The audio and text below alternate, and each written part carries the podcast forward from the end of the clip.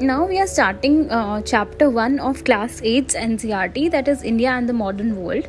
And uh, if we consider a person who lived in the 17th century and now somehow is coming back to life he would find himself uh, entirely in a very different atmosphere today which is entirely different from what he had seen. Things would have changed drastically and somehow some buildings would be intact some buildings would be in ruins and uh, he would find that almost everything else has changed beyond recognition he would find many more cities and towns than there were in his time क्योंकि अगर हम seventeen century की बात कर रहे हैं और आज हम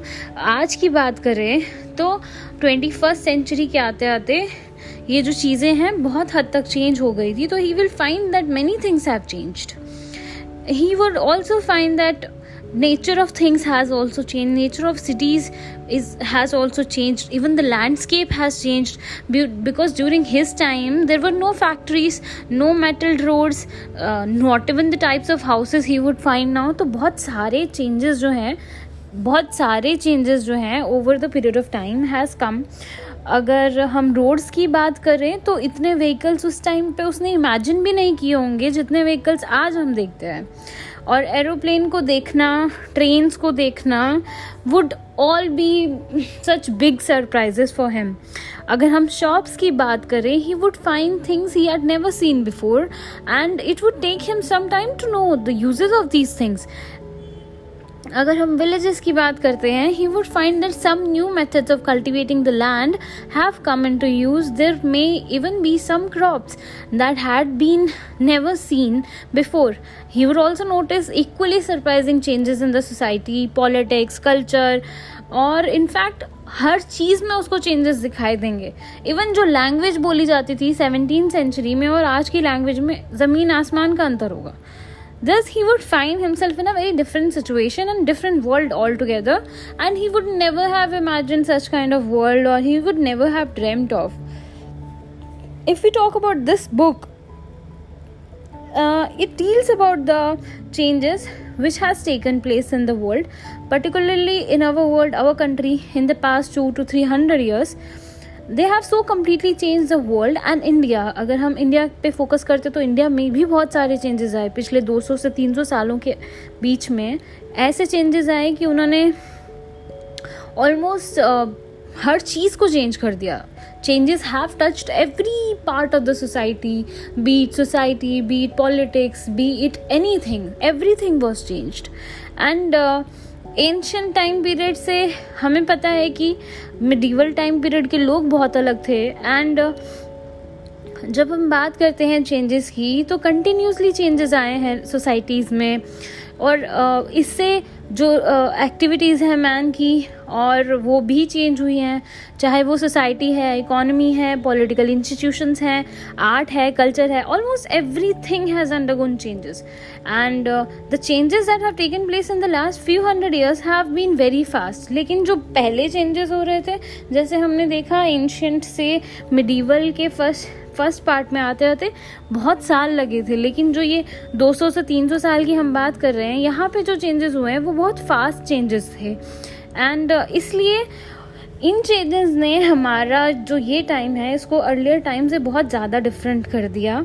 How and when did they begin हमें ये जानना है कब ये चेंजेस शुरू हुए सोसाइटी में और कैसे वो कंटिन्यू किए। और ये चीज़ें समझने के लिए हमको ये समझना पड़ेगा कि अगर हम 200 से 300 साल पुरानी हिस्ट्री को पढ़ते हैं उनमें क्या चेंजेस हुए वो हमें पढ़ने पड़ेंगे तो हमें समझ में आएगा कि एक्चुअल में चेंजेस आए क्या थे सोसाइटी में उनके उनके रीजंस कैसे क्या थे।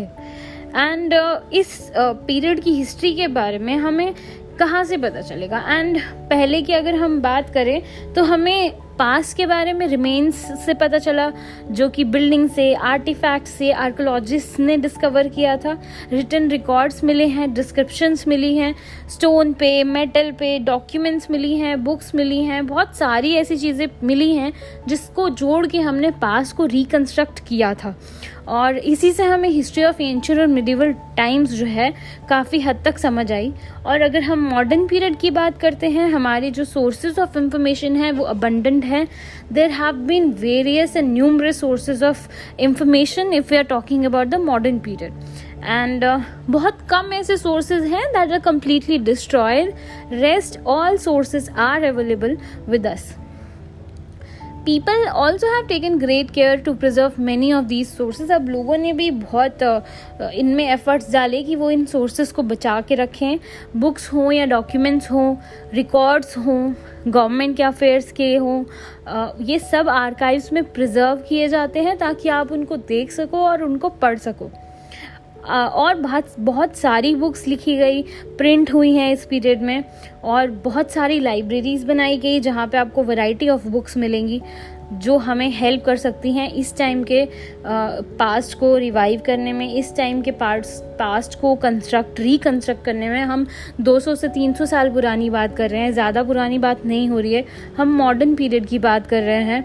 और और बहुत सारे रिकॉर्ड्स और बुक्स को रीप्रिंट किया जाता है हर साल सो so दैट वो इजीली एसेसिबल हो लोगों को और उन सब लोगों को वो पढ़ने को मिले those who desire to read this books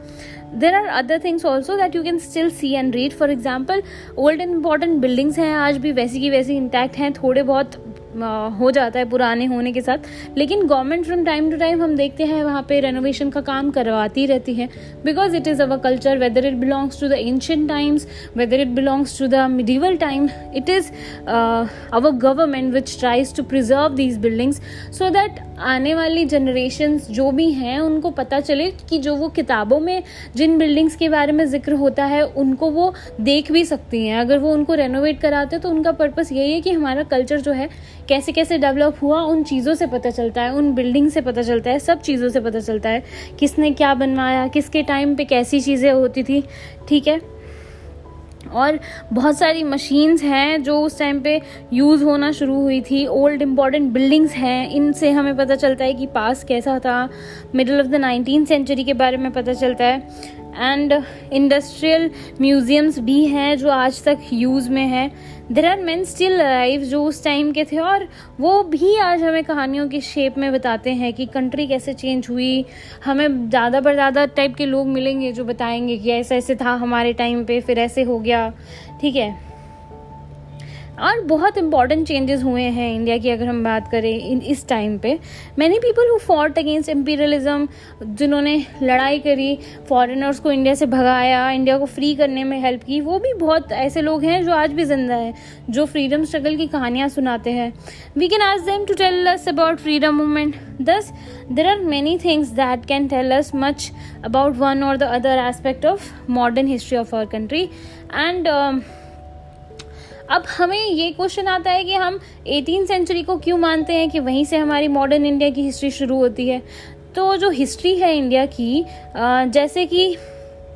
बाकी कंट्रीज़ की भी है, इसको सहूलियत के लिए एंशियन मिडिवल और मॉडर्न पीरियड्स में डिवाइड किया गया है और इसको इसलिए किया गया है ताकि हम society economy polity culture each period को डिफरेंट एंगल से जान सकें कि अलग अलग टाइम पे अलग अलग क्या चीज़ें हुई और जो नए एलिमेंट्स हैं एक पीरियड के which became much more important to it than the older elements continuing from the preceding one तो धीरे धीरे क्या होता है ना, जब एक एलिमेंट नया इंट्रोड्यूस होता है एक पीरियड का, वो दूसरे टाइम पीरियड में शायद उससे भी ज़्यादा इंपॉर्टेंट हो जाता है, जहाँ से वो शुरू हुआ था। और you are familiar with some of the reason why the history of medieval India is different from the history of ancient India और इन दोनों के बीच में जो डिफरेंसेस हैं, वो क्यों हैं, हमको कुछ रीजंस तो उनके ऑलरेडी पता हैं। और जो डिफरेंसेस हैं मिडिवल टाइम्स के और मॉडर्न टाइम्स के और अब हमारी हिस्ट्री में बहुत बहुत बेसिक डिफरेंसेस हैं। This is so because changes जो मॉडर्न टाइम्स में हुए हैं, वो बहुत जल्दी हुए हैं। And those changes were far reaching than ever before medieval time पे भी चेंजेस हुए हैं नो डाउट सोसाइटी में बहुत सारे चेंजेस आए थे। लेकिन उसको एकदम प्रॉपर शेप में आते आते बहुत वक्त लगा था। लेकिन अगर हम मॉडर्न पीरियड की बात करते हैं तो यहाँ पे बहुत ग्रेजुअल और फास्ट चेंजेस हुए हैं। Way we in this book begin the history of modern India in eighteen century because many of the changes that are the characteristics of modern times can be said to have begin in this period and changes of course first begin in other parts of the world बाकी parts of the world में भी बहुत सारी चीज़ें हो रही थी। And came to us under condition which were not of our choice बाकी वर्ल्ड में जो चीज़ें हो रही थी ना, उनका इफ़ेक्ट इंडिया में भी पड़ रहा था। और, उसके बाद इंडिया में फॉरेन डोमिनेशन आ जाता है। और, इसकी वजह से जो लाइफ है लोगों की that was deeply affected by these changes and we have to understand कि चेंजेस एक्चुअली आए क्या थे। एंड कैसे चेंजेस आए और why in the way they did और उसी तरीके से क्यों आए, जिस तरीके से चेंजेस आए थे। और हमको पता होगा कि हमारी कंट्री जो है उस टाइम पे कितनी ज़्यादा डिवाइडेड थी earlier part of eighteen century की अगर हम बात करें एडमिनिस्ट्रेशन ऑफकोर्स वीक था लोगों की लाइफ और प्रॉपर्टी इनसिक्योर थी यूरोपियन मर्चेंट्स बहुत सारे पार्ट्स ऑफ़ इंडिया में ट्रेड करने के लिए आ रहे थे और उन्होंने इस सिचुएशन का पूरा का पूरा फ़ायदा उठाया एंड uh, जो कुछ एक आधा ग्रुप था जो इंग्लैंड से आया वो बन गए मास्टर ऑफ़ द लैंड और उसके बाद नेक्स्ट 200 इयर्स तक इंडिया जो है वो बॉन्डेज रहा इंग्लैंड का एंड इसी वजह से which kept her backward and delayed her becoming modern और the period of India's bondage was however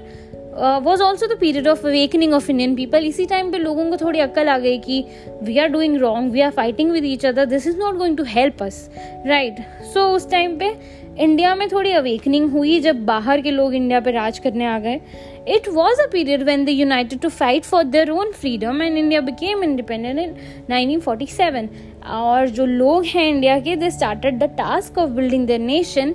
as an independent nation अगर हम इंडिया के डिक्लाइन की स्टोरी की तरफ़ जाते हैं एंड हम वहाँ पे देखेंगे